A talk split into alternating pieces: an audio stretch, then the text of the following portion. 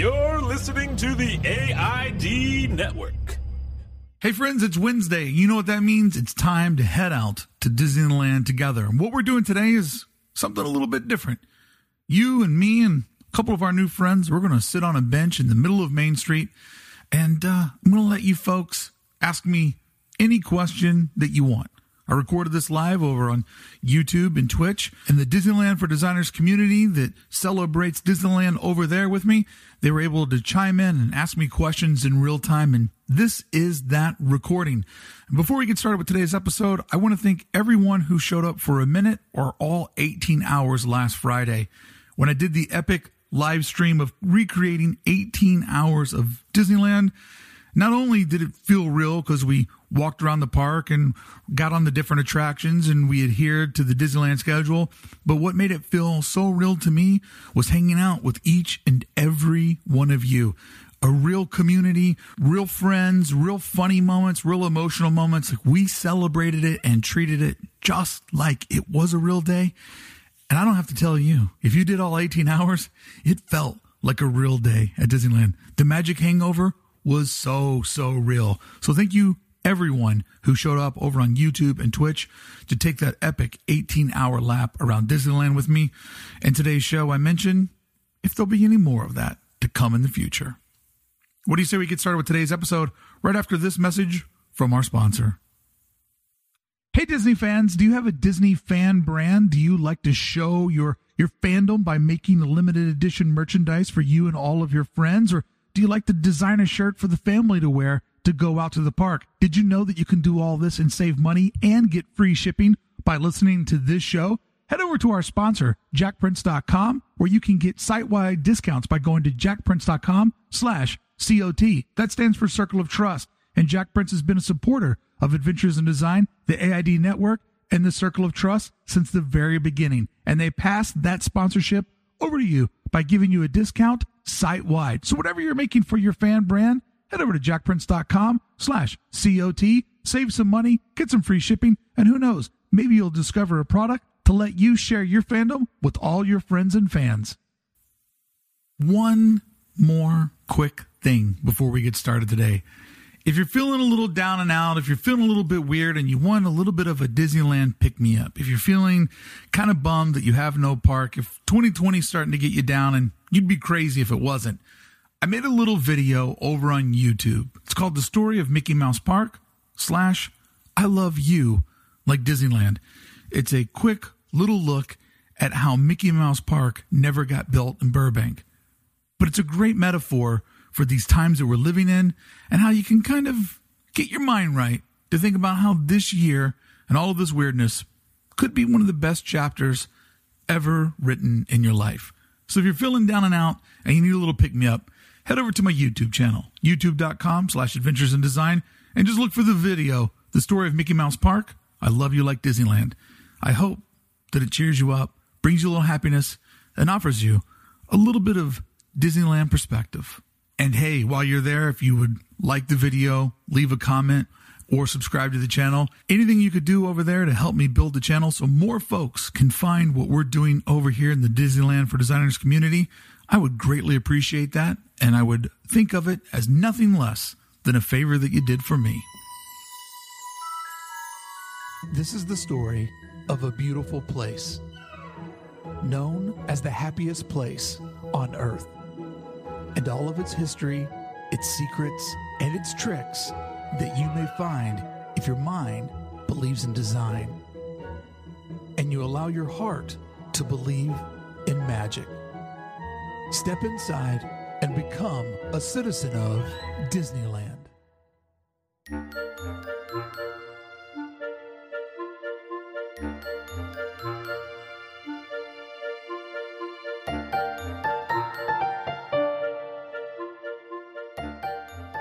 Greetings, fellow citizens of Disneyland. One of the greatest things about going to Disneyland that often gets overlooked is waiting in line. Now, I know we all love the attractions. I know we love when the fireworks go off. We love when we see Mickey out on Tom Sawyer Island, and then we know that Fantasmic has began. But the waiting is such a crucial part of the Disney experience because we typically only go to Disneyland with best friends, people that are from far away, and those that we absolutely love the most. Disneyland brings us together, not only as a community, but with the people that we go to Disneyland with. So when you spend 18 hours out at the park, all of the waiting becomes some of the most crucial conversations. It's a perfect time to catch up, tell stories, remember old times, talk about plans for the future. I often find that when you go there with people that you truly care about, a 55 minute wait for Radiator Springs feels like 15 minutes because you're lost in conversation with all the people that are special enough for you to decide they're worthy of a day at Disneyland. So today's episode is just that. It's you and I hanging out in Disney, just talking, talking it up, talking about whatever comes our way, whatever we want to talk about, how much we love and celebrate Disneyland together. It's Disneyland for Designers, episode 29 Ask Mark Anything. Hey, that's me.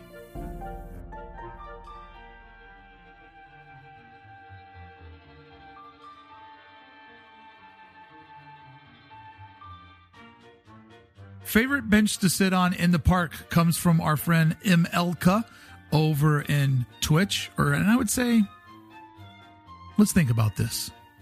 If you had to pick a bench to sit on in all of Disneyland, what bench would you pick to sit in? Well, the dream bench would be to sit in Walt's bench inside of the Opera House, where legend has it he sat there watching his daughter daughters go around the merry-go-round eating peanuts thinking there's got to be a better way to do it. There's got to be a better way. But since i'm not allowed to sit on that bench and no one is would i pick king arthur's carousel? Would i pick the bench in the park that could make you dizzy because you'll be spinning around in circles and circles? No i'm going to pick best bench to sit on. I'm going to say the hub if I can get a bench in the hub and I can watch people go around, I love to sit there. I love the music they play in the hub. I love the cross traffic of people coming and going. And I also like sitting on the benches at the Main Street train station. If they're open, if they're not roped off for VIP guests to see fireworks or daytime shows, you really get that good bird's eye view and you can watch people coming and going from the left and right gate and you can just see the kinetic energy of the little town of Disneyland alive and breathing and moving about. And I'm going to say Hub or Main Street USA uh, at the train station. Those are the best two benches for my money to sit on. My friend Neil asked me Disneyland churro versus beignets. Who wins? Well, that's a very easy one for me because I'm just not churro guy. I've I've tried them. I, I like the fun of them. I love that you love churros, but churros are just not for me. It's I don't like the the crunchiness of it. I'm a pastries guy. I'm a guy who loves to eat a piece of cake. And in fact, my family knows how much I love birthday cake.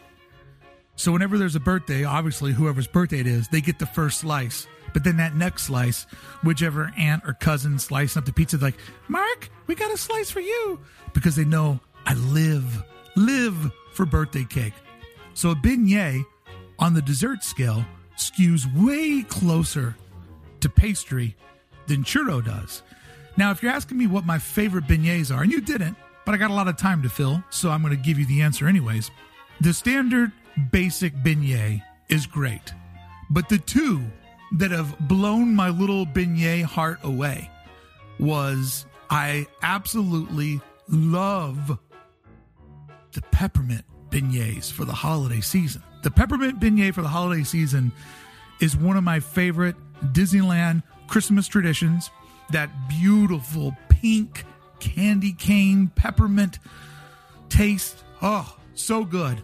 But there was a limited dish two Halloweens ago, which was a orange creamsicle beignet. That orange sickle beignet was by far the best one that I'd ever had. And what made it real, real good was it had a little crunch to it, and they put a little candy on it that was Mickey shaped. Mickey shaped, on Mickey shape. Excellent, excellent beignet. Thank you so much for asking me on my on my beignet debate. Scary Gary says the old Disneyland porch is that considered a bench? I don't think so. I'm going to put the bench over on Main Street. I categorize that in front of the old ladies' intimate apparel shop. I really credit that as a quiet spot. Now, if you want to get into quiet spots, that's where I excel. Most people could tell you everything about all the cool attractions. Not me. I'm more of a quiet spots guy. And technically, well, there is a bench on the, the stoop, but yeah, I, I'm going to go. That's a different kind of location. Living Life said, before going to Disneyland as an adult and truly falling in love, was it something you were really looking forward to doing, or was it something that you didn't really care if it happened? So I only ever got to go to to Disney World when I was real real young with my mom. And that is a very complicated and sort of heartbreaking story. Me and my mom have a very very troubled relationship. So my mom tried to do her best and take me there when I was really young. It was my mom, my babysitter, and my babysitter's son, Tony, who was much older than me. And so I went there as a child, and that was, I have a couple of very vague memories, but it was also a very difficult time in my life. So I wouldn't go again until I was a young adult in my 20s. And me and some friends, on the spur of the moment, decided to go to Florida for spring break. It was a Sunday night. We were watching MTV's 120 Minutes, which is where you would see all the new alternative music videos. And when 120 was over, they started showing MTV Spring Break. So we decided we've never really celebrated spring break before. We're guys that have grown up in bands. We're straight edge guys. We're not really fraternity bros or anything like that. So we just decided let's go to spring break. And we did it on the spur of the moment. So we got in my friend's Jeep Wrangler, three of us, called various people like, yo, can you let out my dogs for the next three days? Can you do this for me? Can you do that for me? And we just basically made a very impromptu trip down to Florida. And so we drove all through the night from being in Kentucky. And when we got to Florida, there was no spring break. There was no spring break at all. It had been pre recorded spring break. So therefore, it was a total bust of a trip. And on a spur of the moment thing, we drove from Daytona over to Orlando, stayed with some friends that we knew there. And the next day, everybody's like, what are we going to do? And we'd had breakfast. It was around noon. And I just said, why don't we just go to Disney World? That would be awesome. And I went to Disney World with a group of friends as a young adult, and I absolutely adored it. I loved being there. It was so amazing. I had such a great time. Um, and it really, really just took to me. And so a couple years later, I would go there with uh, with a girl that I was dating, uh, that I was pretty serious with, and and that was amazing as well. So then, fast forwarding two decades later, I was in California. Me and my wife came out here to do a series of craft fairs. We had started our our ten day epic California vacation in San Francisco, did vending in San Francisco, drove all the way down the coast, and we ended up in uh, Southern California. And once again, I found myself in a moment in my life where I had a day off in the Los Angeles area. And it was the Friday before our, our, our big craft fair. And our friends go, What do you want to do today? I go, Would you mind taking me to Disneyland? Like, I'm sure it's nothing like Disney World, but it'd be really cool to see it. And so we went to Disneyland, did an all day rip, stayed till close, saw World of Color for the first time.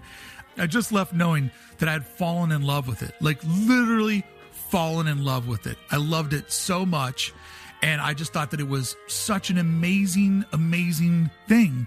Um, and that just got me curious about uh, what it was, how it worked. Fast forward, three years later, we would end up moving out here and living here.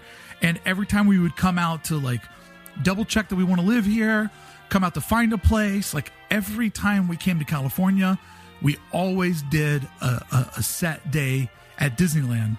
And when we officially moved here, we found our home, the home that I'm living in. We found it pretty quick. We had time left on our trip, and I said, let's go to Disneyland and get our passes.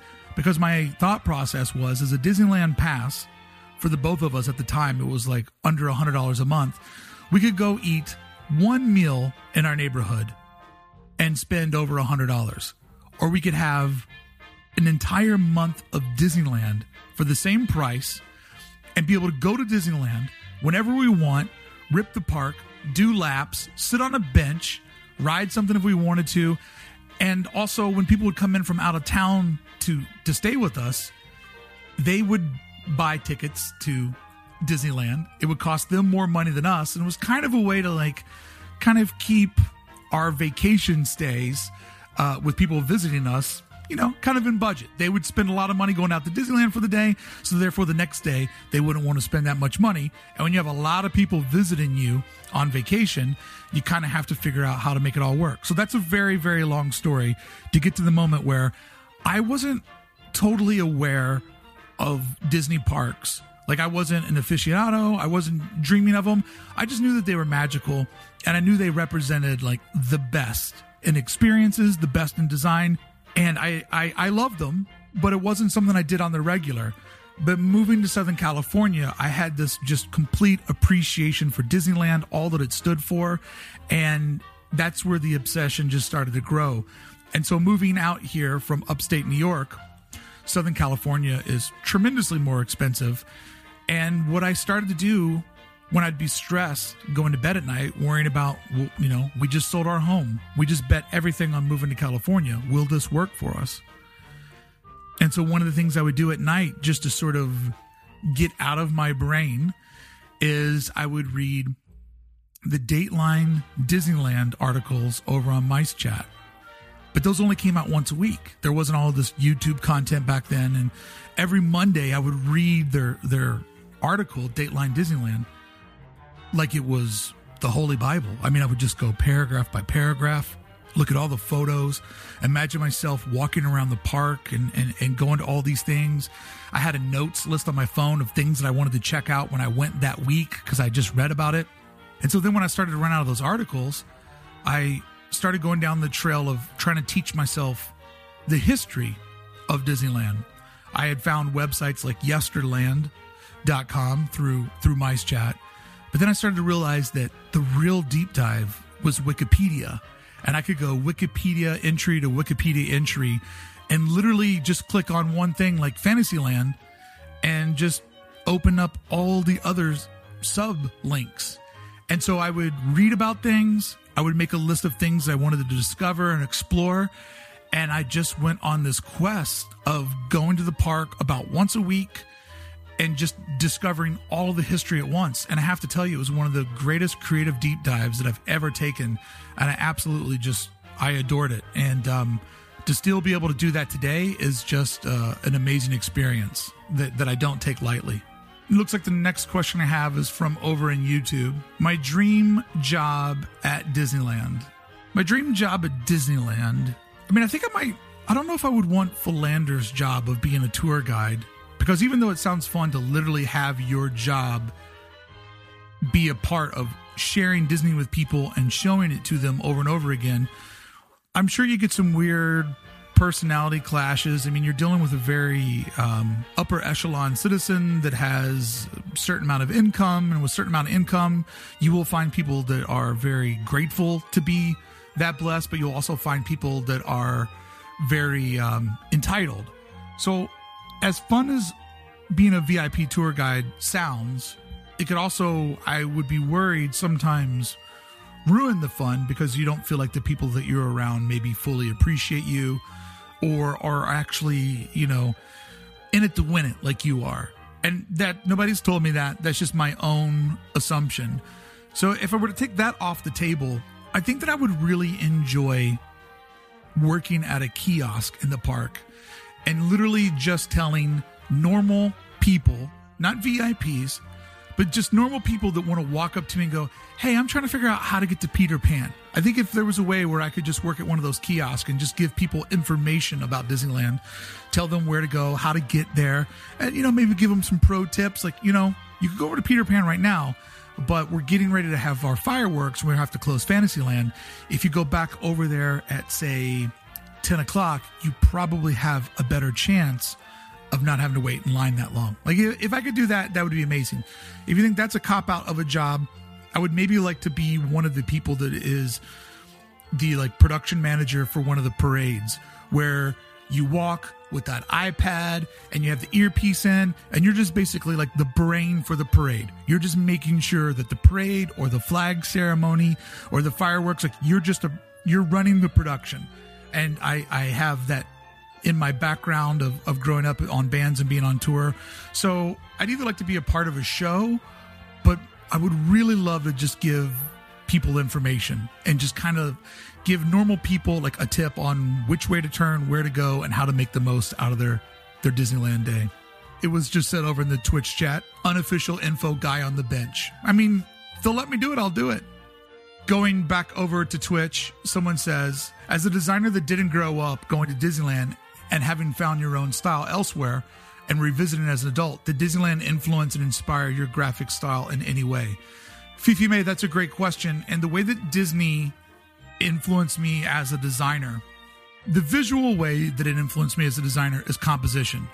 Because Disney is the, they're the, I was going to say kings, but yeah, you can say kings. They're the kings and queens of composition. There's a certain way that they do their composition I call it the three levels of Disney or the three layers of Disney. I bought the Disney poster art book, which put me down a deep dive of studying why Disneyland posters are some of the best artwork on posters that I've ever seen. Now, to give you a context, this isn't bragging, this is just living. I, at one moment, was one of the top 100 gig poster artists in America I was in the very first Gig Posters book, gigposters.com book, where they celebrated like the 100 top studios. And uh, my work was featured in there. I've been featured in uh, several design magazines for being a award-winning poster designer, and I've also been featured in like Rolling Stone and Spin magazine for concert posters. So, poster design is a big part of my designer career.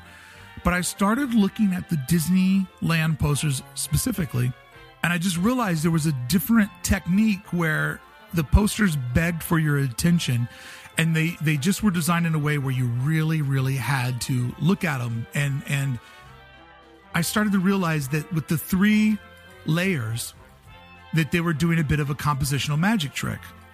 And so I really I studied their artwork really studied it. I went on a deep dive to try to figure out how I could get more of that into my own work.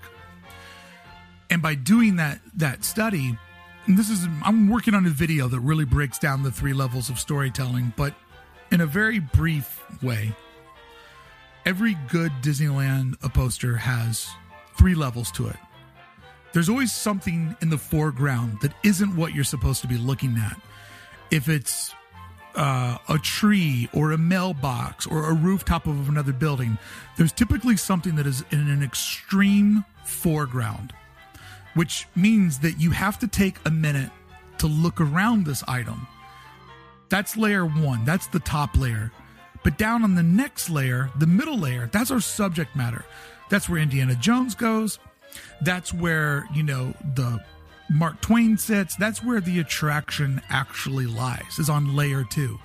But when you have to look around the mass of a frontier boat to get over to the Mark Twain, I realized that because these posters had a very intelligent composition, that you spend more time with them. You you have to look around an item to find to discover what it is that you're trying to find.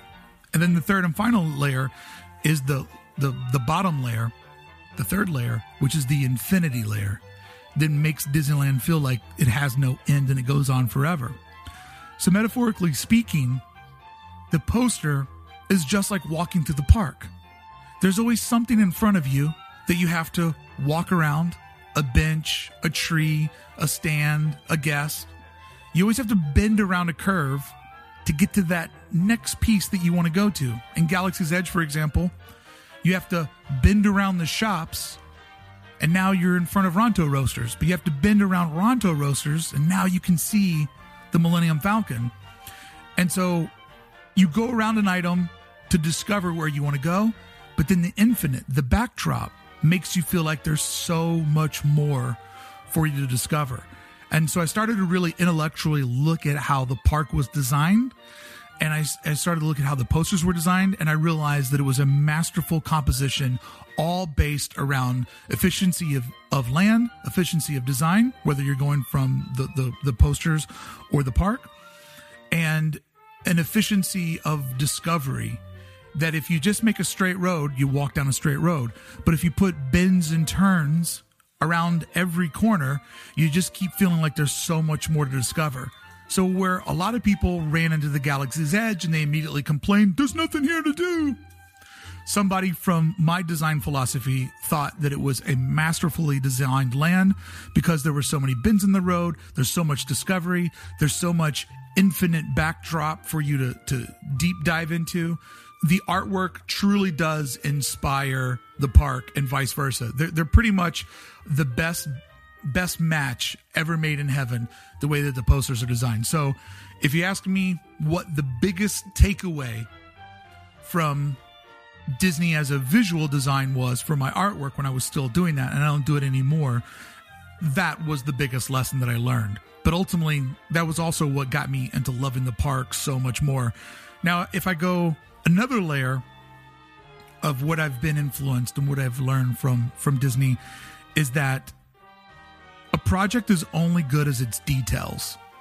And the more you put into your detailing, the stronger your project is. So with Disneyland for Designers, the reason why I use the split red and white light bulb that you can find in Refreshment Corner is it really is a symbol, the, the bat symbol, if you will, of a project overall is only as strong as how you've paid attention to every minute detail. And the mission of the podcast is to explore how all the little details go into this bigger narrative that makes us love this place so much. So when you learn what the details are, it only reinforces your love of the overall larger story. I'm actually working on a YouTube video that will break down visually how to design like a Disney poster. Uh, and I will also in that video show how it corresponds with the actual park, how the park works for people that are getting excited and asking about that over in the live chat. So there you go, Fifi May. Excellent question. Thank you so much for asking. And Fifi May, absolute legend, went to downtown Disney and was listening to Disneyland for Designers on our headphones and uh, what an honor to be ripping the park with you, Fifi. What a, what an what an awesome mashup. Heading back over to my friends on YouTube, Melissa says, I read Disney's Land last year. That's a book, and I was having a hard time figuring out Disney apostrophe land. What's going on here? I read Disney apostrophe land last year, and it was fascinating. Any book, documentary resources you enjoyed in your Disney studies? Wikipedia. Go to Wikipedia and just let your little heart get full Like, start at your favorite attraction, and every time you get a link, open that link up and another tab, bookmark it, and that's where you start reading the next night. You will go down such an infinity spiral. It is unbelievable what you will find. I also strongly would uh, recommend yesterland.com, where anything that goes away from the park gets put into Yesterland. The author of that website has everything divided up by land, and it is a masterful resource on wanting to figure out something that you kind of feel like there's a little bit more story there. If you go to Yesterland, it will always prove to you, oh, yeah, there's way more story there. Way more story there. Do I have a favorite uh, Disneyland attraction poster? Yeah, there's an old Tomorrowland silkscreen print that is really, really rare all of the ones from 55 when they were actually silkscreening them and they were doing the color reduction that is required from silkscreen. i love those a lot but there's a tomorrowland with a with a rocket and um, it just has really really great sort of perspective to it but um, it, it's very hard for me to pick my favorite off the top of my head because essentially everyone i see is my favorite until i see another one Chase Cohen says, Hey, thanks again for all the cool concepts and for the Avengers e ticket. Do you know how much longer until we get the finale you spoke about? I've been eagerly waiting to watch it and share it around. Well, Chase, I appreciate that you were watching my Avengers Wakanda uh, fictional ride. I am still working on the final video in that series. Um, I just, my job as a content creator, I have to go which way that the wind blows. And um, unfortunately, that video series, I, it was an insane amount of work, and I have a very, very small YouTube presence. And uh, I just wasn't getting what I thought, if I'm being honest, I wasn't getting the return on the investment. And so I wanted to do a couple of other little things to try to boost the numbers so that I could justify doing that. But I will not leave you hanging. I will show you what my ultimate dream of how the Avengers e ticket attraction could work. So we'll not leave you hanging on that. It's just the problem is is that my idea of how that is going to work is um very very ambitious and I'm not an animator. So I'm having to hack the animation off of going to get this. I go to AutoCAD websites where they have demos of AutoCAD. I find pieces from AutoCAD demos that look like what I need. I then green screen out from the AutoCAD what I don't need and I try to make my own animations in Premiere using these video recordings that I do. It is it is the most ghetto uh, build out you've ever ever seen. So I'm happy, Chase, that you're enjoying the series. I will not leave you hanging. I will for sure, for sure, finish it up. Going back over to Twitch, NorCal Mark, who hung out with me, I believe, all day for the Disneyland 65th anniversary live stream. Would you consider a live visit to DCA similar to last Friday? Not as much history there, but I love that park too. Well, I have decided a couple of things. I, I appreciate you asking every Friday I do a Disney dedicated stream over on Twitch from 10 a.m. to 1 p.m. Sometimes we rip through the park. Sometimes I do like a news piece where we look at something in the park. Sometimes those get edited into into a shorter version for people to watch over on YouTube. That's not going to change. But what I wanted to tell everybody is this. Part of my idea of turning Disneyland for Designers into a real podcast, and by real podcast, a podcast that actually makes money because this is my full time job. And I know talking about money is gross, but when this is your job, you got to think about money because you want to keep doing your job.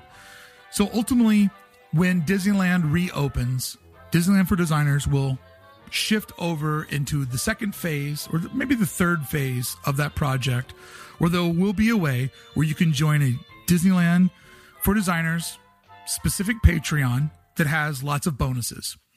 But I'm going to go ahead and just test out some of that content now. Is sort of a free for all. See how it works, see how people enjoy it, and just make sure that I've guessed what I have planned properly. So, a big announcement that I'm announcing today is that on the 13th of every month, you can join me for an extended live stream. And we'll be doing our August 13th stream from Disney's California Adventure. These won't be 18 hour streams. That was a 65th anniversary special. Uh, but you can join me on August 13th. I believe that is a Thursday when I was doing my homework. Yep, it's a Thursday, and you can join me for six to eight hours of Disney's California adventure. And yeah, there's not as much history in that park, but I think what I realized people enjoyed was just being in the park. And what I enjoyed was being in the park with a community of friends. So the 13th of every month, there will be a different in park stream, an extended stream that we can do together. And to keep them interesting, sometimes they will have a theme. Sometimes we'll just do a land. Sometimes I'll have a, sort of a history lesson planned. But for now, August 13th, you can join me that Thursday over in Disney's California Adventure. And the rule is, is that we abide by the Disneyland schedule. So that one will stop at 10 o'clock. But we will have to watch World of Color before we leave because you can't do a whole day of DCA and not rip some World of Color. So thank you for asking NorCal Mark.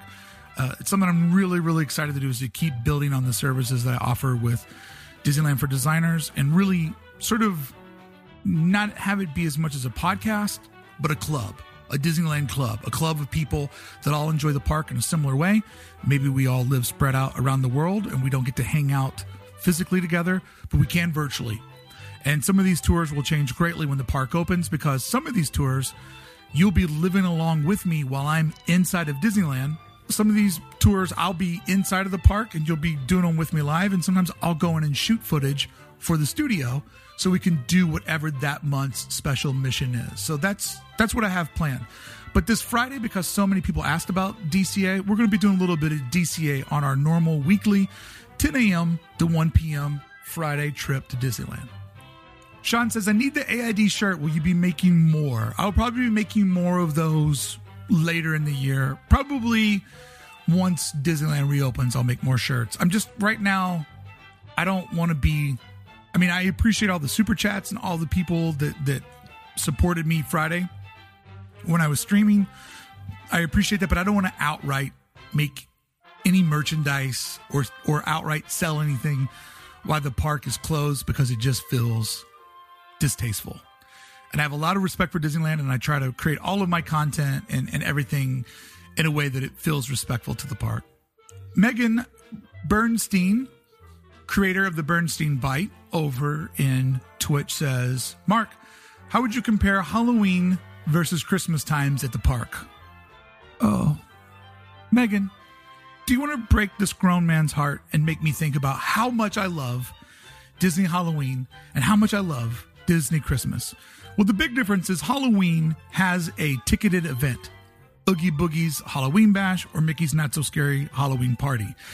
Those special ticket items I cannot recommend enough for people that don't live in Southern California or people that do live in Southern California, but due to financial circumstances, can't afford a Disneyland pass. Those ticketed events are so special and so awesome. You get such a great value but most importantly, you get a park that's pretty empty for a good deal, for, for a good ticket price. So I highly recommend those to to people that are coming in from from out of town. So that is the number one thing that makes Halloween different than Christmas. But the thing that makes Christmas ultimately the better thing at Disneyland is Christmas is a more emotional holiday and Disneyland preys on emotions. That's part of the magic. But the Disneyland Christmas is more everywhere. It's just all around the park from Small World to Pooh to uh, Main Street, both parks. I mean, the the Christmas celebration is all encompassing. Downtown Disney, it's really really great. But one of my best Disneyland memories ever would be September 2013. They had just let Labor Day pass, and the park had its orange, white and brown, yellow bunting everywhere. Pumpkins were adorning all up and down Main Street. Uh, the Big Thunder Trail had a Halloween village set up. And I remember Beth and I, my wife and I, we went to Disneyland like that first week. This was going to be our first full Disney Halloween. And I remember walking down Main Street, USA, with a long sleeve button up shirt on so that all my tattoos wouldn't fade in the sun and I wouldn't get sunburnt. Luck of the Irish. And um, I was sweating. It was September, and there's pumpkins everywhere, and I'm just sweating, sweat dripping into my eyes. And I got this choked up lump in the back of my throat that where we were from, we'd been going down the same highway with everybody out east. But they were getting ready to go to the left. They were getting ready to go to this place called Winter, and it was going to get colder, it was going to get snowier, and they were going to go to Winter. But living in Southern California, we were going to go to the right. We were going to keep going the same way that we were going, and it was going to stay warm. And seeing Halloween for the first time in, in Disneyland, it just reminded me of I now live in the endless summer. California was a dream of mine. I've always loved California. I grew up loving punk rock and skateboarding and art and culture, and California was the epicenter of many of the things that I loved. And it was that day on Main Street that I really realized the weight of what we had done previous that March 1st when we moved to California and that the good times were going to keep on rolling. And many of those good times are going to keep on rolling at Disneyland. let me see. I'm looking for more of questions uh, versus people agreeing with me. Like James is saying, drives me crazy when people complain about Galaxy's Edge. Me too. I just don't think that they're smart fans. I just don't think that they really, really understand it or get it. I mean, give me an intellectual complaint about it, and I'll agree with you. Yes, if you have young kids, there's not a lot to do for young kids there. I absolutely understand that. But there are lands in Disneyland where there's not a lot for adults to do, and they're for young kids. So I think it's sort of, you know, and super young kids shouldn't be watching Star Wars because it's a little bit of a mid-aged kid and older. So in my mind, you kind of have to be old enough to ride Rise or or Smuggler's Run to get Star Wars. So therefore, that's the age that the land should cater to. Disney and Design over on Twitch says, "It seems like your specialty is 2D design, but do you have any insights into or friends you can invite to speak on set de- decorating with the park? I soak up all things Joe Rohde." and love Trader Brandon's story of Trader Sam's. But I'm looking for more of a day in the life of a Disney set decorator. Um, so I actually was able to go to the park one evening with a lady who worked for set decorating at, at Disneyland, and her information was fabulous. Very, very fabulous. I don't think that she would be the best guest on Disneyland for Designers because I try to pick people that I know have the conversational skills to keep a podcast going. But I learned a lot from her, and I, I, I share a lot of that when I do the tours. Um, and it was a really awesome opportunity to get to hang out with her and learn from somebody who actually their job was set decorating. I did learn that there is a section of people that their only job in this world is Disneyland Christmas, setting it up, preparing it, taking it down, getting it all ready for the following year, repairing things that are that are injured or, or wounded display items, making new stuff for the following year. Like there is literally a Disneyland Christmas team that only works on the Christmas decorations for the entire year. Blew my mind. There's also a whole department that just fabricates like seat coverings, uh, curtains, like all fabrics and textiles in the park are done by a certain division. It blew my mind that there's somebody who's just like, yeah, we're redoing benches today. We're redoing benches in, in a restaurant. Like that just blew my mind that it's that efficient. It's down to that much. I also met a lovely uh, younger woman one night who worked with cast member costuming, and she told me a lot about how the costuming works with the characters and and and how the stormtroopers are able to communicate with people. And um, so what I do with that information is I try to just put it into my own stories because I really I value cast members in their job. And I don't ever want to get anybody into trouble because Disney, arguably, understandably, uh, it's proprietary information. So instead of saying, hey, I talked to somebody and this is what they told me, which could get somebody in trouble and isn't the coolest thing to do, and then more people won't talk to you, I just put that into my unofficial tours and, and things that I talk about on the show. Um, because it, then it's just kind of like, oh, he just knows this, and I don't really credit where it came from. So it's kind of how I like to to do that. Uh, and a lot of people like, well, get this person on the show, get that person on the show. Here's the problem: if you work for Disney, you're not really allowed to talk about Disney. So if you notice when I have like my buddy Philander on, the one thing that we never talk about is him being a VIP tour guide. We talk about our mutual admiration for the lands, the attractions, the designs, everything that makes up Disneyland. But we never get into how his job works because I would feel like that would not be a very honorable thing to do to my friend's job. So, as rad as it would be to have people on and have them talk about their job, that's only going to happen through Disney official content where they can control the editing and the narrative to make sure things are told the way that they want them to be told. And arguably, that's the way that it should be. They should control their narrative. They shouldn't just put their park secrets and information into the hands of a stranger like me. Although I'd love to collaborate and work on something official, that will never happen, but a funny thing to say. So, as you hear me bring people onto the podcast, the number one reason why, when I had, like, you know, Tasha on from Pixar, the reason why I don't dig in to information and just talk about what's already there is because I would hope that Disneyland for Designers would start to become a safe place where an Imagineer or designer could come on the show and they're just going to talk about the park and how they love the park and they know that I won't pester them about their job. So, uh, what new thing are you guys working on for Star Wars?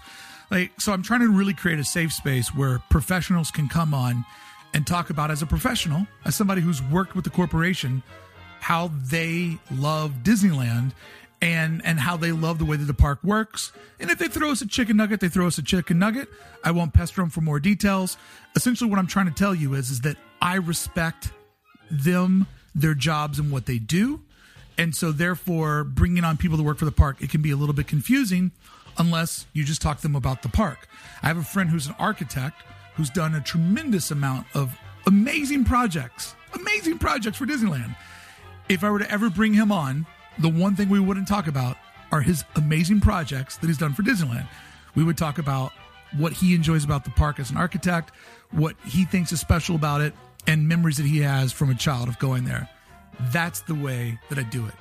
Got some people talking about how they really enjoyed the live stream and being in the community of people. And I have to say, this probably comes with being a very, very small video channels, but we didn't get trolled. Like everybody was having a really, really good time. There was nobody annoying. Like it was such a great, great community of people.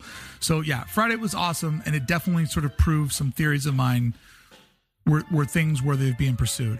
Disney Design, we're still doing Fridays in the park. Fridays in the park, we'll still do parts in the park, and sometimes I'll do little news stories. Like I have a couple of news stories that I'm working on for this Friday, and uh, once we get those out of the way, we're going to go into DCA and just do a, a, little bit of cruising around DCA. But there's a couple of things that I want to sort of explore and look at. And being honest, those are also I'll be shooting a YouTube video while we're doing our chat. But I love creating the YouTube content while I'm streaming live because so many of you ask really great questions about things that I hadn't thought about putting in my notes. So, in many ways, when I look at the content that I created while I was live streaming, it does add a level of stress and it makes the editing a little bit difficult. But having you all on as my segment producers, you help me make better content. So, I, I'm very excited to do more of that in the future. Scary Gary says, favorite quick service in the park. Favorite quick service in the park. I'm going to go with favorite quick service in the park is that breakfast sandwich in Tomorrowland is so good. You get a roll with a sausage patty, bacon on it, uh, uh, egg, cheese, and the hash brown put in there too. It's all things breakfast. And here's a little tip from a guy from the South. If you're not putting grape jelly on your sausage, you're not eating sausage properly. A little grape jelly in there makes it even better. Absolutely delicious, delicious. So that's one of my favorite like quick grab items in the park. As far as my favorite walk up quick grab restaurant in the park, oh man, I'm going to have to go with if I'm going to go with health, I'm going to go with Bengal Barbecue because Bengal Barbecue has such great food. If that was just a regular restaurant outside of Disneyland, I would crush it all the time. Another one would be Ronto Roasters. I love the Ronto wrap, whether it's the breakfast one or the all day one. Um, and it's the most expensive hot dog stand you've ever been to. I mean, Droid, Pod Racer engine, steam galore, and a Tatooine sunset. What a what a drink that is. So those are some of my favorite quick grab places. Favorite cone zone snack. Oh, Atomic Child. Favorite cone zone snack. Cone queso. The cone queso is the best of all the cone snacks when you're over in the cozy cones. So good. But if we're also going to go cone based snack, I'm going to cheat and I'm going to go back to Christmas because I always want to be in Christmas. And I'm going to go to the Gibson girl. Hey, girl. And what I'm going to choose from the Gibson Girl is I love the peppermint ice cream in the waffle cone that has been dipped in chocolate and covered in candy cane.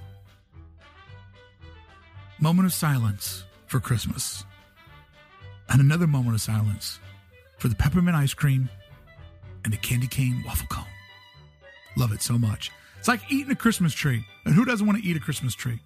Adam George Fowler, like that name, Mr. Fowler. Favorite attraction in the park and why? Oh, I hate this one so much. Because different attractions, I have different favorite reasons. Favorite, favorite? I don't know. I really, really love the Mark Twain because being raised literally on the banks of the Ohio River, we'd ride our bikes down there, we'd skateboard down there. Do not get in the river. Your parents like, don't get in the river, you'll die. It was just that was the rule. You go in the river, you're going to die. We went in the river. I didn't die. Uh, I love the Mark Twain because of being raised around the Belle of Louisville and the Delta Queen and what steamboats mean to me. And I love just how epic it is going around the rivers of America. I love that one so much. I love the Disneyland Railroad because that's the best bench in the park. Can I go back to my best bench answer and say Disneyland Railroad? When you get the stadium seating and you can look into the park, I love the Disneyland Railroad so much. Doing that full circle, full grand circle tour is is fantastic. Rise of the Resistance is such an unbelievable experience and it's a promise of where things can go. And I know that this is like a cheat excuse, but who doesn't love Pirates of the Caribbean and the Haunted Mansion? I mean, that is the one two emotional punch. Every time you ride it, you've rode it a hundred times. Every time you ride it, you swear like, did they just put that in? I've never seen that before. Is that new? Did they just put that in here? That's insane. That's insane. That ride it a hundred times and you still find new things. So those are all rides that I love and why I love them. But really, this is a cheat answer. My favorite ride is the lap. The one thing that I always do is the complete lap around Disneyland. Walking the park, navigating from land to land, seeing other people enjoy their good times, seeing strangers and strangers' children just getting lost in the Disney magic. The walk, the lap is my absolute favorite part. That to me is more superior than any attraction. So when you ask me what's my favorite thing about Galaxy's Edge, walking through it and living in it, then Rise of the Resistance. But I literally, I just can't even convey how much I enjoy taking in the land itself. That is my favorite. And That might be a cheat, but I gave you plenty of attractions that I love and why. Drew McVeigh says, as someone who is in recovery and doesn't drink, I enjoy Oga's Cantina, even though they focus on alcohol. Do you think that they will add more food to the menu outside of wasabi beans? I don't know that they will add more food because I think they want to get people in and out of Oga's. And I think food slows down the experience. So I don't I don't think so. But Drew, as part of your recovery, I am 45 years old. I know, don't look a day over 50. And I am completely drug free and have been my entire life. And let me tell you something. Not many people have had more fun. Not many people have been the life of the party more. Not many people have partied as hard as I have completely and totally drug free my entire life. I'm not a snoot. I'm not a snob. My wife loves to partake in the drink. I, I go on vacations with people that like to drink. Don't enjoy being around drugs. I'm okay with booze. Hate being around smoking. But I'm just telling you, as part of your recovery, let me tell you, you can have a lot of fun sober, bud. A lot of fun sober. And I hope that you find that fun. Sean says, this I don't I haven't read this, but this looks like an interesting one. Sean says, "You have been granted a wish by your fairy godmother to spend 1 hour with Walt. You are equipped with a time machine. You can either go back to when Walt was alive or bring him into the future. What do you do?" Oh, this is difficult. I need to take a coffee drink and think about this. It has been decided. I go back to Walt's time. Because if I bring Walt to my time, I have to explain to Walt, like, Walt, sit down. Let me tell you what a Star War is.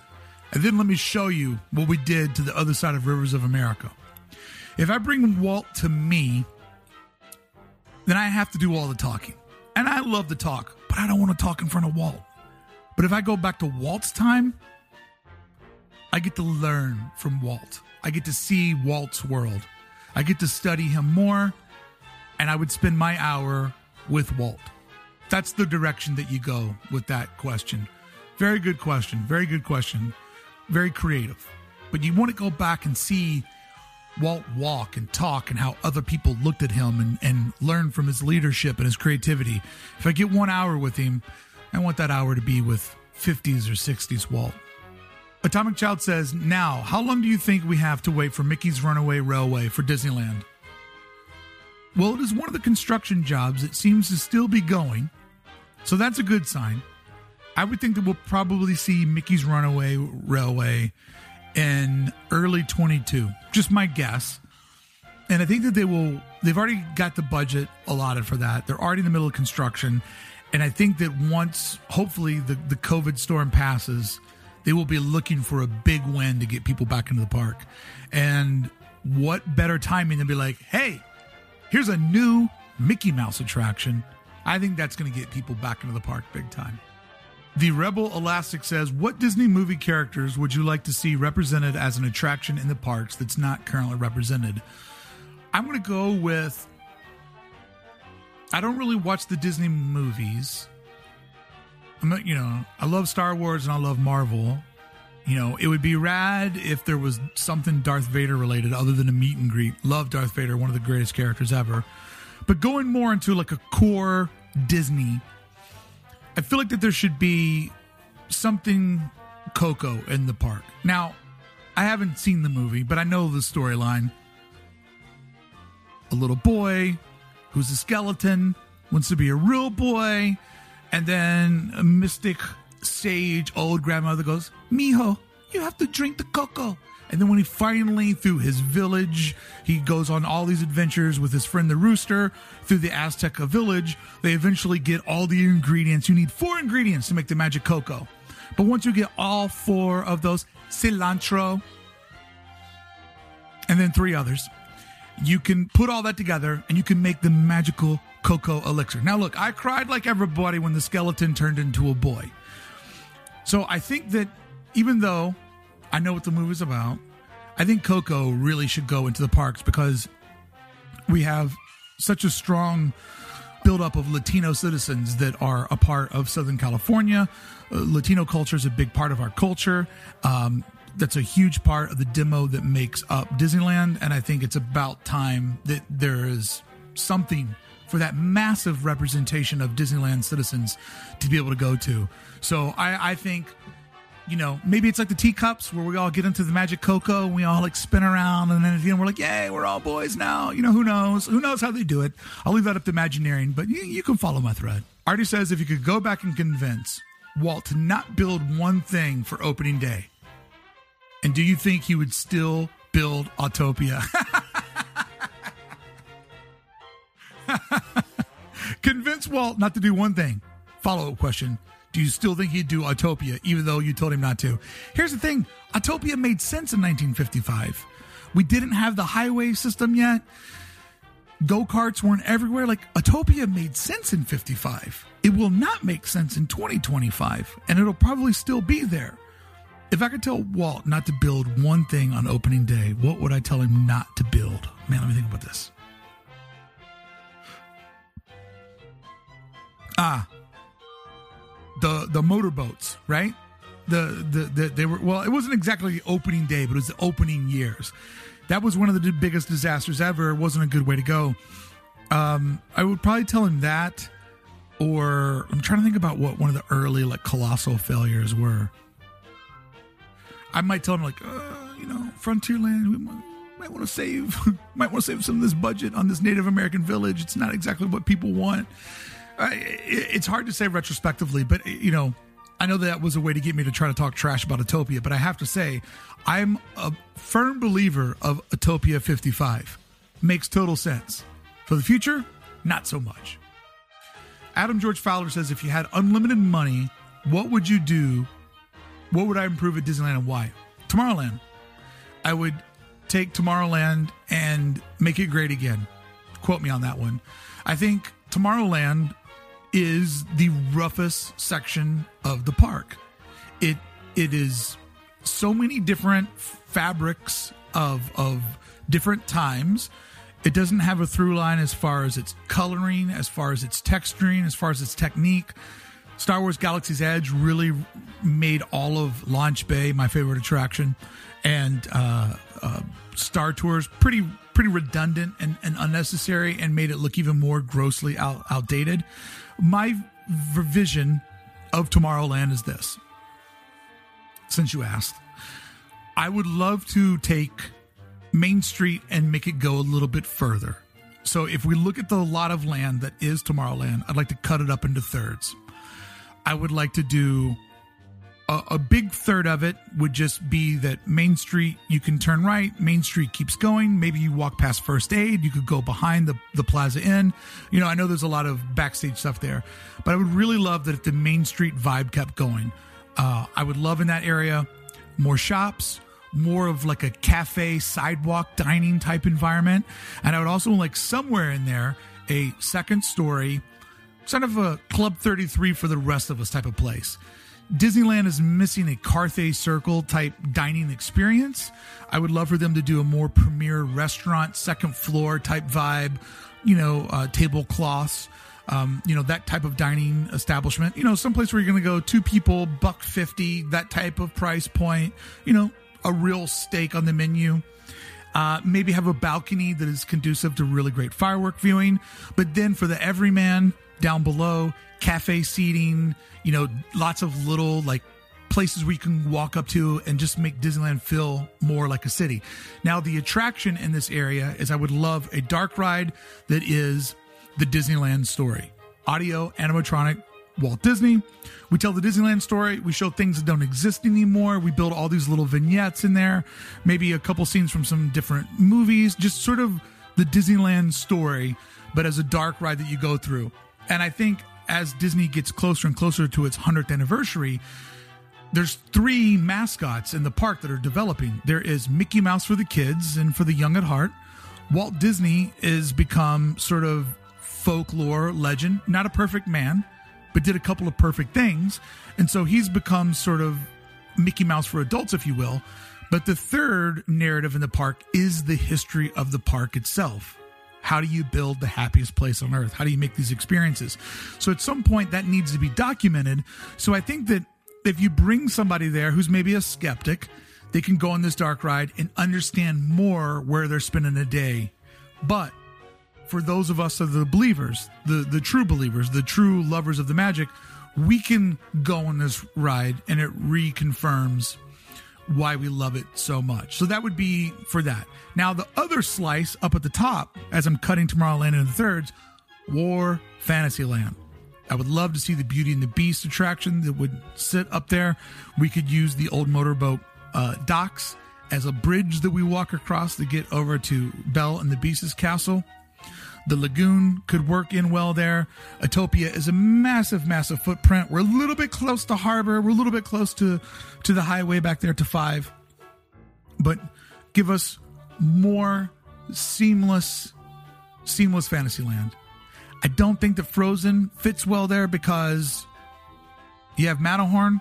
Mountain battling mountain would be weird, although a little village would be fine. I would take it. I, just think more Fantasyland would be great. And now there's this sliver in the middle. I'll leave it up to you. Do you want uh, uh, uh, uh, Space Mountain to stay? Do you want Space Mountain to stay? Because if you do, you can have it. And I'll give you a little thoroughfare that'll lead you right up to it. Maybe with a couple of like retro, atomic age, 55 type attraction. So it's not the future the way that we envision it because we're always going to get there but it's sort of what the future looked like to Walt. It's sort of more of a roadside attraction, Palm Springs type version of mid century modern futurism. Doesn't really tie into a property. Everything likes to tie into a property. I don't know how that part works. If that doesn't work for you, then maybe there's an isolated land that could go in the middle there. But I think there's enough land there. Give Fantasyland a bump, give Main Street a bump. What you do at the middle, choose your own adventure. That's up to you. But that's what I would love, love to happen. Derek C. has Derek C. says, have your feelings changed at all, for better for worse, overall on Star Wars since Disney took over? Um, I think that Disney.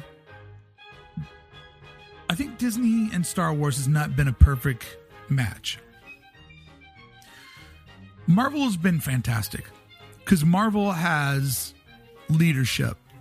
Kevin Feige, a really great vision of where everything's going to go and how it's all going to work out. So I really, I, I love how he has been able to create, you know, everything that goes up to Endgame. What a cinematic accomplishment. Now, with Star Wars, they were trying too hard to manufacture a hit. I felt The Force Awakens was a cover band of New Hope.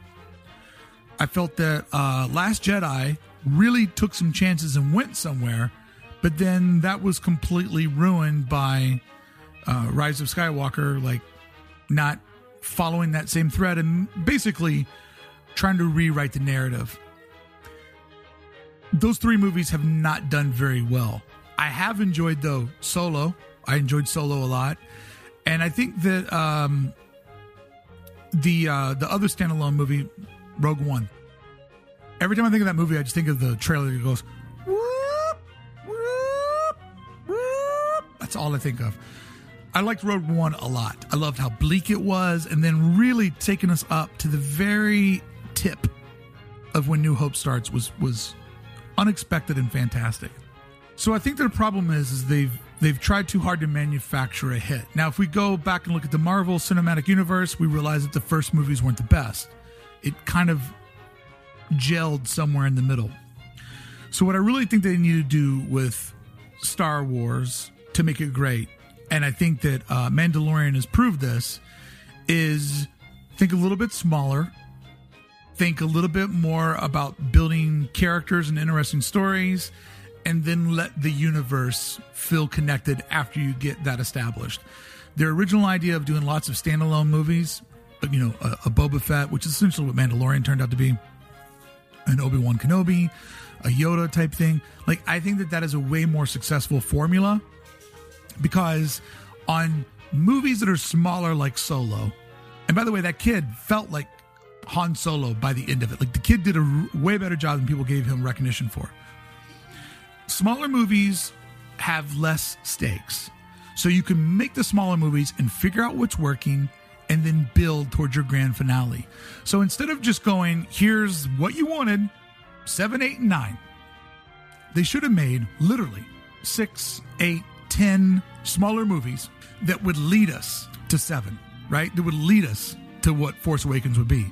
Because after making a handful of smaller, less anticipated movies, one, we would be happy to have Star Wars back into our life. We'd be happy to go on all these different journeys, meet new people. Some people we love, some people were like, meh, some work, some don't. But ultimately, they would find their stride.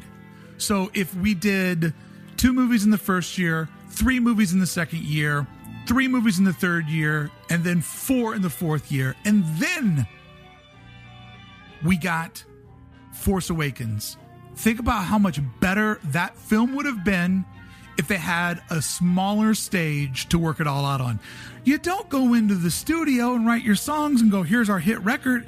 You demo the songs, you play the songs, you go on tour, you figure out if the audience likes them, you figure out if you like them, you learn how to play the songs better, then you record the songs. That's how you make your first record.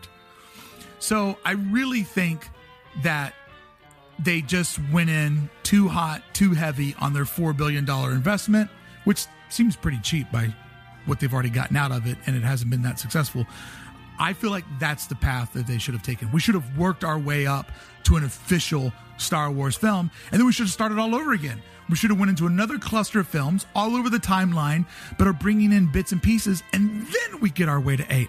My pitch would have been this: I will give you seven, eight, nine in the scope of the next 10 to 20 years. That would have been my pitch. We will earn these and we will make them the moments that Star Wars fans want. My hot take. I have a YouTube channel with barely any subscribers. I have a very small Twitch feed. I have a couple podcasts. So take my advice for whatever you want. I am not the king of content, but I feel like I have good ideas. There's your answer, Derek C. Rebel Elastic says, My choice is Coco as well. I completely agree. Also, your synopsis of Coco was amazing. You know, I don't need to see it. I know what happens. Oh, mijo, drink the Coco. I'm a boy. Din, din, din, din, din, din. He's a boy. Din, din, din, din, din. He was made of bones, and now he's a boy. Ole, ole. Everybody loves that song. Loves that song. It's like the, it's like the Let's Go of Coco.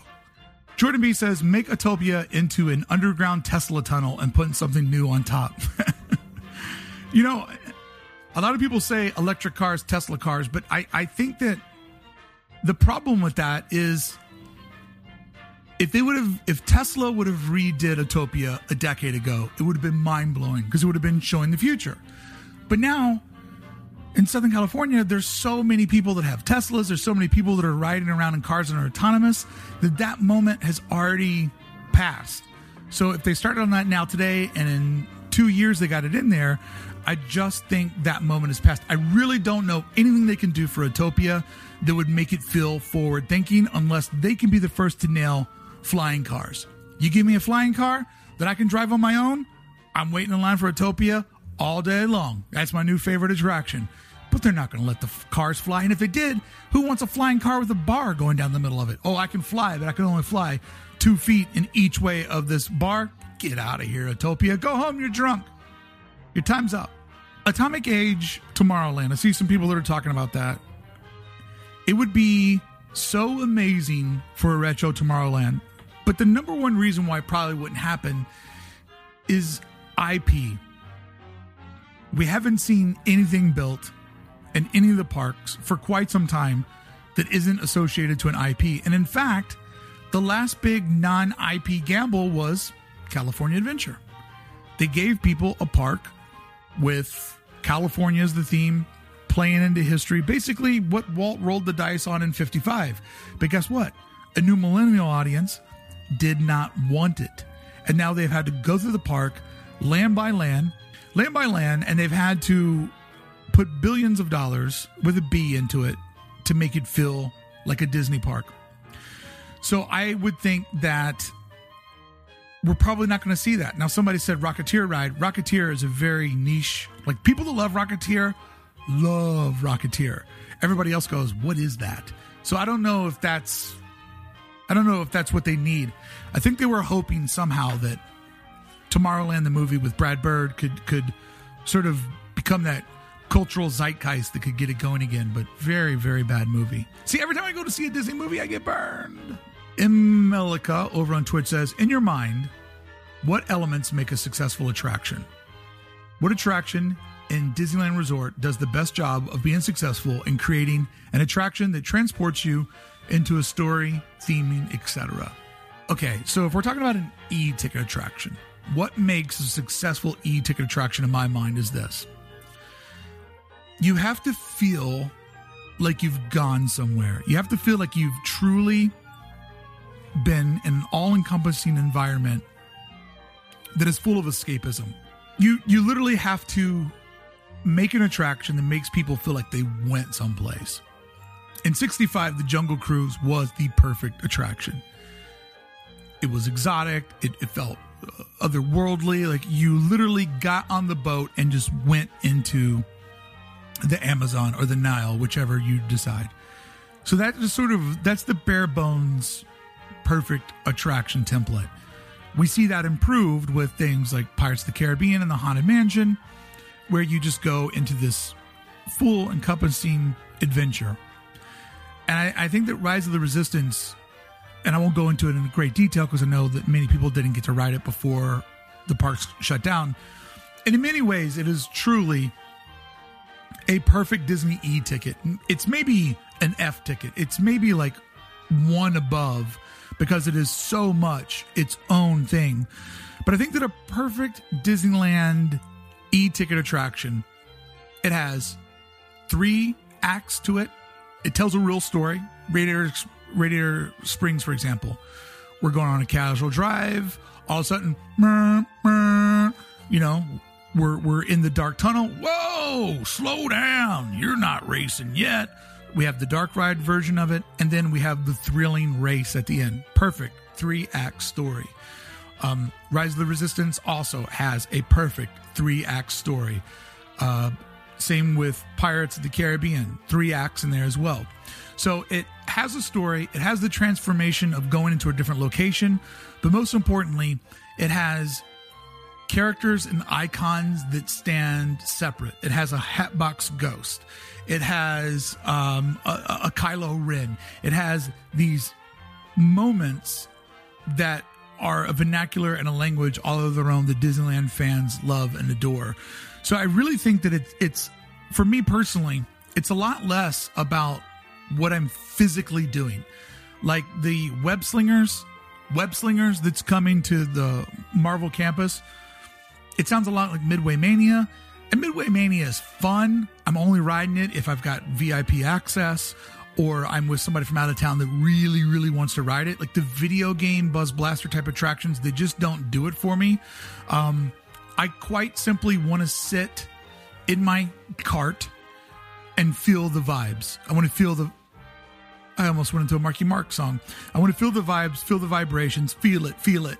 I just want to sit there and feel it and just look around. I don't want to have to be focused on playing a game or trying to do some sort of conquest. I just want to live in this environment.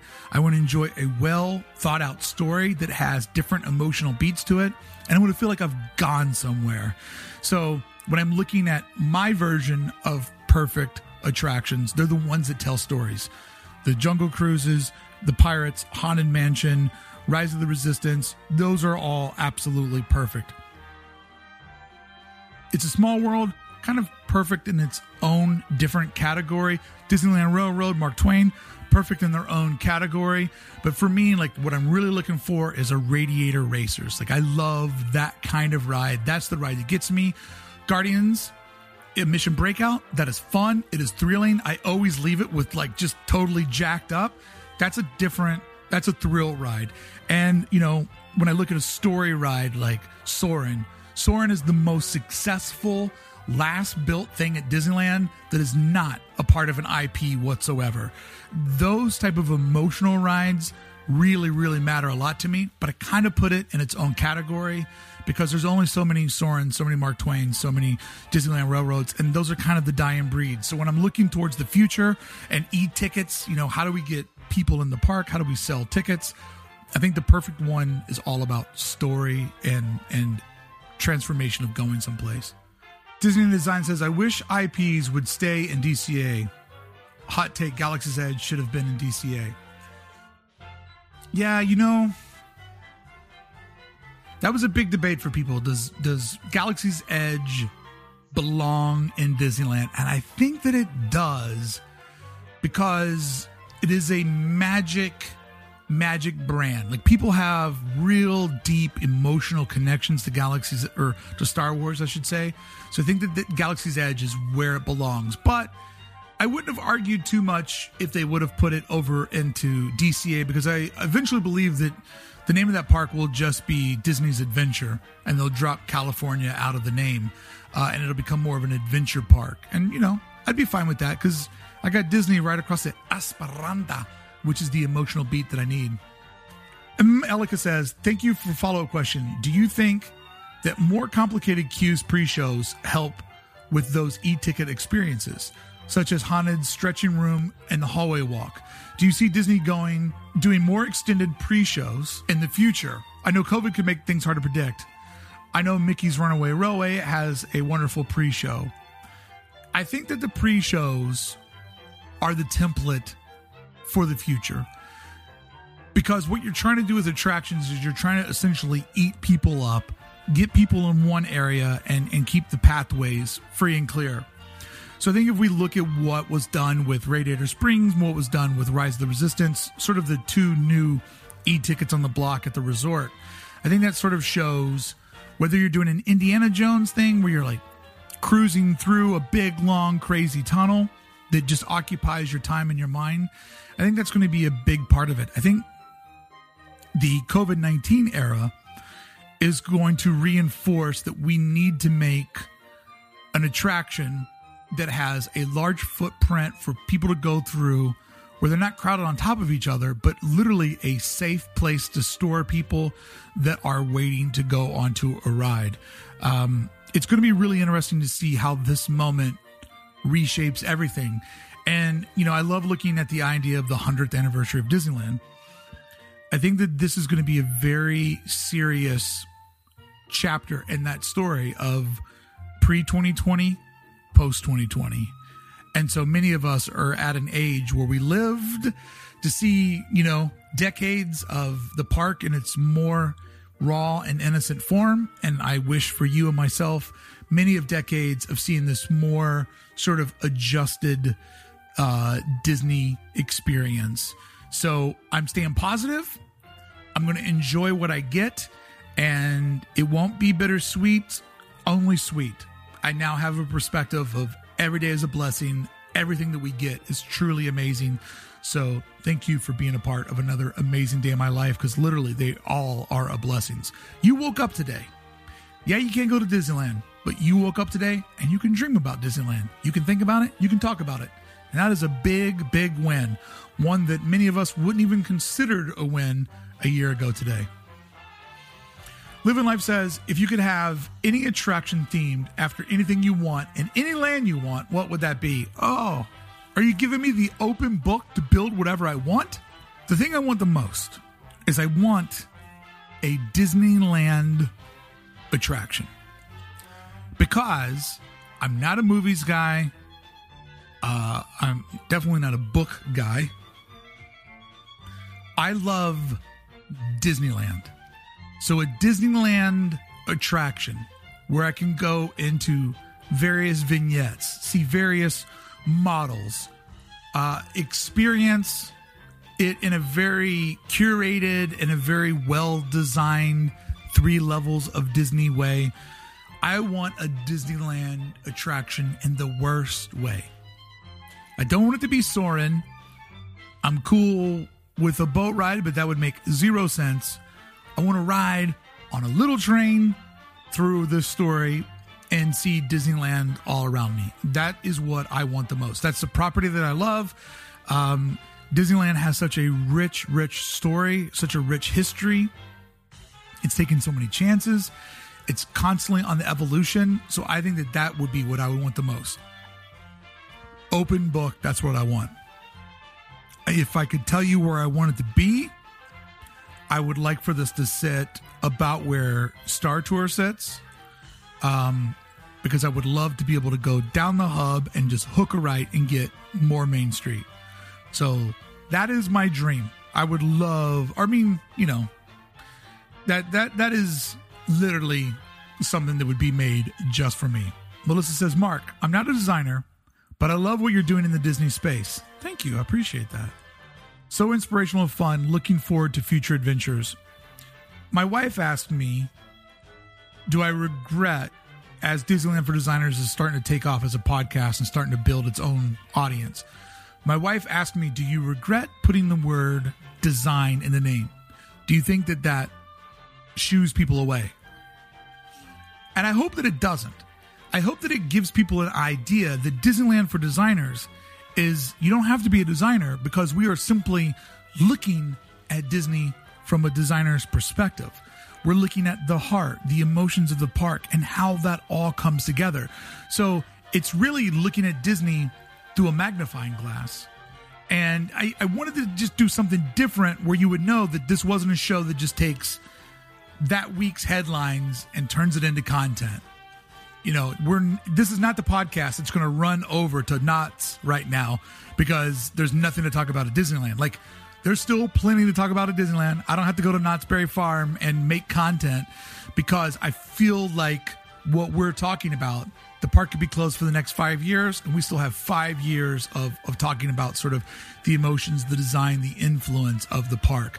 So I do like talking about the news. I love giving my my version of the news and how I think that it could perfectly fit into what we have. I'm very optimistic about news from Disneyland, but I feel very happy to see that it grow and to see more and more people listening that aren't intimidated by the word design because essentially the podcast is themed around giving you a stronger connection, a stronger appreciation for things that maybe you used to walk by in the past and now you'll fully understand their their reasoning for being there, how they're there to design emotion, how they're there to be a, a construct of all things that represent Disneyland.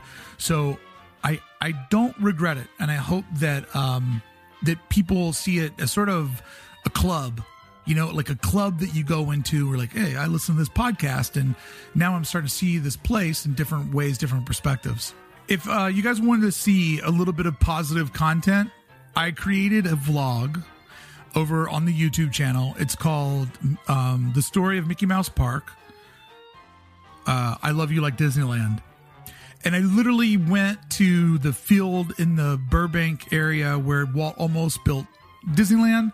And I kind of walked around there and showed you the land and kind of told you a bit of that story, but I also pulled it into today's time. So if you're looking for a little bit of an emotional, like pick me up or just a little thing to kind of put 2020 in perspective, I'd strongly recommend going and watching it. It has sort of a little interesting, like emotional beat to it or take to it that I don't think a lot of people are expecting when they watch it.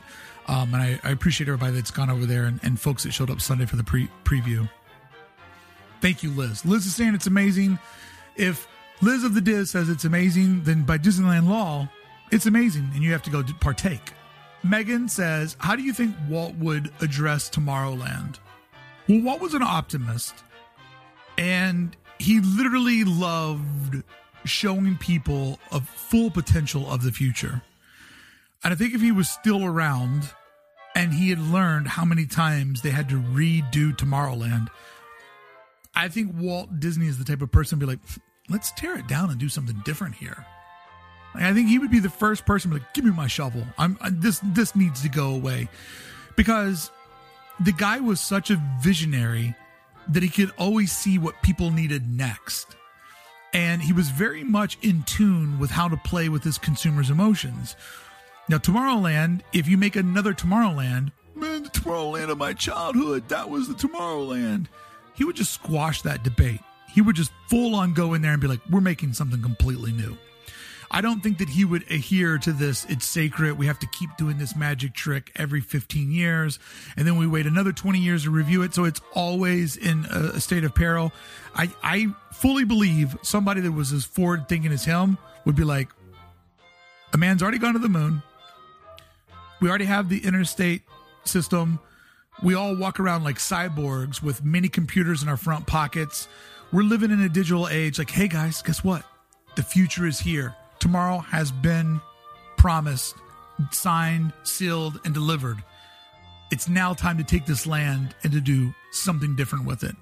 And I truly believe he would do that. If he were here and he was steadfast, I'm like, you know, his brother Roy, who always brings him down, Mr. Bank of America Roy, if he did get bullied into doing it, when you walked into Tomorrowland, it would be like walking in Mars. It would look like a Mars colony. You would go into a glass atrium where you're allowed to breathe oxygen. You might not even be able to see it. You might go into an attraction that runs you through a tunnel, and when you come out, you're on the other side of a main street facade, and now you're inside of Tomorrowland. And the only way you can see it is to take a rocket ship there. And when you're there, you're in this glass bubble and you're walking around on Mars. He would go so far into the future that he would know, all right, we've rebuilt this thing time and time again. I'm not going to build Tomorrowland 3000. I'm going to go straight up a thousand years into the future. And to make the the Mars experience work, is you would have to have like a, a castle over by the lagoon that creates a sight line with a mountain behind it. You'd have to create a Tomorrowland that sort of meets up with Matterhorn. So you just that's all that you see. And so then if you want to go on a true mission to Mars, you have to wait in line. You get in this attraction.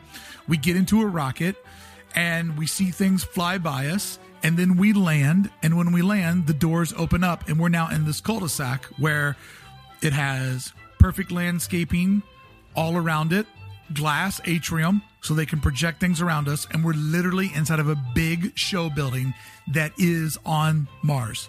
Nobody can see it. We can't see out that's how you would have to do it. Case closed. Atomic Child says, Do you think that Disneyland will ever have a Disneyland 2.0 because of the lack of land? And if so, where would they build it? So I think that this is what happens to Disneyland as we move into the future. I think anything on the resort, I think anything that is backstage will eventually become the stage, except for obviously the attractions that we ride around in. I think they will maximize out that footprint. I think they will buy any land around there that they need to. And I think, I don't know if we'll ever get a third gate, but there's a lot of room for DCA. There's a lot of room for Disneyland if you really, really look at the map and think about what could go away. And I say this to you why have any of those amenities on site? They could easily go up into Fullerton. They could go somewhere else in Anaheim.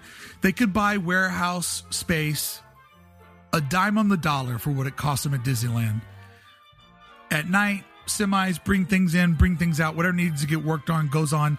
But I really, truly believe that we're going to see Disneyland maximize that plot of land. And there's also other land that they own in the area. I mean, there are such clever ways. Like when you're in downtown Disney, my wife for years had no idea when you're in downtown Disney that you're walking over a road. That bridge, the way that the land is graded, is so seamless. The way that they have the plant life there. Like a lot of people don't think about the fact that you're walking over Disneyland Way or Disney Way, whatever it's called. Um, so I I don't think that they'll ever build like a second attraction, and I don't think that they'll build like something where Angel Stadium is and and put you on a bus and drive you to the next park. I feel like it will all be accessible from that area, um, and that there's a lot a lot of space there, and ultimately. It should only get so big. It's never going to be Disney World. Disney World's a whole different fan. It's a whole different experience. Um, this is a park in California designed for Californians and people of that mindset. So if you really look at the map and think about removing all the things that we don't go to, like the office buildings and all those various things, why put that adjacent to Disneyland? You can't take guests and put them someplace else, but you can take employees and you can take services and you can put those offsite. I think that's the way that it'll all come together. Dark Knight says, What canceled or abandoned attraction would you like to see come back to life? Sky Buckets. I would love Sky Buckets. Now, I know that doesn't make sense with me saying tear down Tomorrowland, but this is a silly question and it deserves a silly answer. Sky Buckets would be so sweet. I would love to be able to see it like a bird, see it all from above. I would love some Sky Buckets. Amanda Kay says they made movies for Pirates and Haunted Mansion. What would your version of a pal around movie be? Okay, it's very easy. I've actually been working on the script for years. So they make a Pixar film, right? And it's kind of like you remember Wacky Racers from uh, the 70s where they would take all the Hanna-Barbera characters and they'd put them together. So basically, it's kind of like a Pixar celebrational film. So we have all the different Pixar pals, right? And it all starts with a Toy Story scene because Toy Story is really where Pixar started. So the Toy Story gang, once again, Andy dropped a box, Andy's kid went over there, you know, the whole scenario, we got to get the gang back together. So the Toy Story crew is trying to get their gang back together. But in the process, they start encountering other different characters from other Pixar properties, right? So the gang's getting thick, it's getting big, and it's kind of like this cannonball run, like you know, they're they're trying to get someplace. But what are they trying to get to? They're trying to get to Mickey Mouse. Why are they trying to get to Mickey Mouse? Because they've become aware that Mickey Mouse is in some sort of peril, some sort of danger. Now, everybody I'm sure all these characters are aware of who Mickey is. So on this adventure of trying to go from the thrift store to Andy's son, because now Andy's a man, so now it's Dan's toys. On this adventure, they're encountering all their other Pixar buds, and ultimately, where they're trying to go is they heard that Mickey Mouse is in some sort of peril. So as all of these pals go around, they essentially need to find Mickey Mouse before this bad thing happens to him, which happens at sunset. So, therefore, when you stand in front of the Mickey wheel, you see all of his buds that went to his rescue, and you see Mickey smiling in front of the sun, which reminds you of the scene where they got to him right before the bad thing happened. Pixar Pal Around in theaters 2025. There you go. What are some of the small details and designs that you've seen in Disneyland that really takes the experience to the extra mile? To me, it's Main Street USA. The design of Main Street USA is flawless. It is the most perfect land in Disneyland. It has required the least amount of editing. I think that Main Street USA is so perfect. It is so rich with history that it really is a shiny um, symbol of what all Disney parks should aspire to be. So, the small details of Main Street, whether it's the brick pattern wall, the red and white light bulb, the smell that they pump out, the the way that the force perspective works coming and going, how they used America as its IP, just the entire thing is design perfection. So it really set up the the the perfect template on how to transform people emotionally into a place of happiness. Happiest place on earth happens because when you go into Main Street, it feels like the safest hug from society that you ever got. When you get to the hub, you feel so calm and so protected, and you know that you're at Disneyland, that you're ready to choose your own different choice of adventure. But Main Street USA reinforces all of those decisions, all of that adventure, because you've already had that calming wave come over of you of, hey, hey, friend, you're at Disneyland. This is a safe spot. This is the best version of society. People here are friendlier. Things smell better here. Things sound better here. Things taste better here. Enjoy your stay. We'll see you at the end of the night when you're ready to call it quits. Unless you're a big monorail guy. Megan says designing within limitations is what makes it better. Absolutely. The fact that Disneyland sits on a small plot of land and everything has to be designed within these restrictions is why it is the superior park experience. It's weird. Disneyland, the easy way to remember Disneyland, land, has LA inside of it. The way that you remember Disney World, World has ORL inside of it, Orlando. But in many ways, Orlando is more like California in that Orlando is big, it's spread out, everything's far apart. It's very much like living in LA, Southern California. But Disneyland is way more like the East Coast.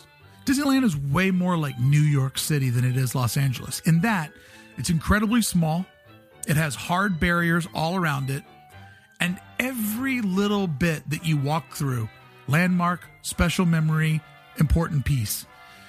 Disneyland is so like New York City, and that its complexity is what makes it perfect. They would never build a park in a lot of land this small again. Therefore, Disneyland will truly always be a, a one in a million because nobody would ever do this insane challenge again of building something this epic in such a small plot of land. Atomic Child says Main Street USA is a museum of America that you can't live in, and I firmly believe that is a genius, genius statement, sir. All right, one last one here. Cappuccino says, I'm about to finish my BFA. And as a fellow creative, what advice would you give your younger self if you could go back into time? Buy Apple stock? Buy Tesla stock? Um, what advice would I give myself if I go back into time? I would prioritize working for myself way more. I know opening up a new document is incredibly intimidating. I know that it's so much easier to do projects that people assign you because a lot of the thought process has already been done. But true creative happiness, true creative exploration comes for the most important thing you can do as a designer. That's when you choose to hire yourself. So I would strongly, strongly recommend often and early learn how to hire yourself, learn how to create self initiated projects, learn how to do what you want to do, and learn what it is that you want to do. I think a lot of us are so goal focused on get the diploma, get the job, they give you the project, and, and true creative satisfaction comes from when you decide to make your own stuff. And I think that that is literally the path that I would encourage anybody to go down to. It's okay to take a job. It's okay to work for others. It's great to have clients. You need all that stuff to make money, but you have to find that lane in your life where you make things for you. because ultimately that will inform you how to be better at your job and that will create the work that will inform other people on what you should be hired for versus being handcuffed to the jobs and the clients that, that you do have. There you go, friends. Our first ever Disneyland for Designers Ask Mark Anything. I, I, hope you enjoyed this different kind of episode. I hope that it maybe answered some questions that you had about me. I hope that having this moment to just give you my perspectives on different parts of the park that you like, where I see it going, where I see it growing. I hope you found it interesting. I'm just trying to every week provide a new way to feel like you got a little bit of Disney magic and not be too repetitive. Mix it up so that we feel like we're always going to the park, learning something new, seeing something new, feeling something new. And I am very, very pleased to see how this is really growing as a community of folks. Deciding to go weekly when Disneyland couldn't open up its gates, it was by far the smartest thing I've ever done because I'm realizing there's so many other people like me, like you, that are missing the park and this community of getting together and, and keeping the park alive with our love of Disneyland it has been very special to be a part of this, and I can't thank everyone enough who showed up last Friday for my 18 hour epic live stream where we recreated, we truly recreated an entire day of Disneyland. And it wasn't just walking around the park virtually or riding the rides, it was the community, it was the friendship, it was the fun that we all shared together. That's why I was so excited to announce that on the 13th of every month, you can now go to Disneyland with me in one format or another that will all evolve as time evolves. Friends, thank you so much for joining me with another Wednesday out at Disneyland. I hope you had a good time, and and I'm serious. If you need a little bit of a, a pick me up, if you want to put things in perspective, go over to my YouTube channel and please watch the story of Mickey Mouse Park. I love you like Disneyland. I'm very proud of this little short vlog movie that I made, and uh, I think it'll get you feeling in a good spot. Till the next time we meet, live the magic every day.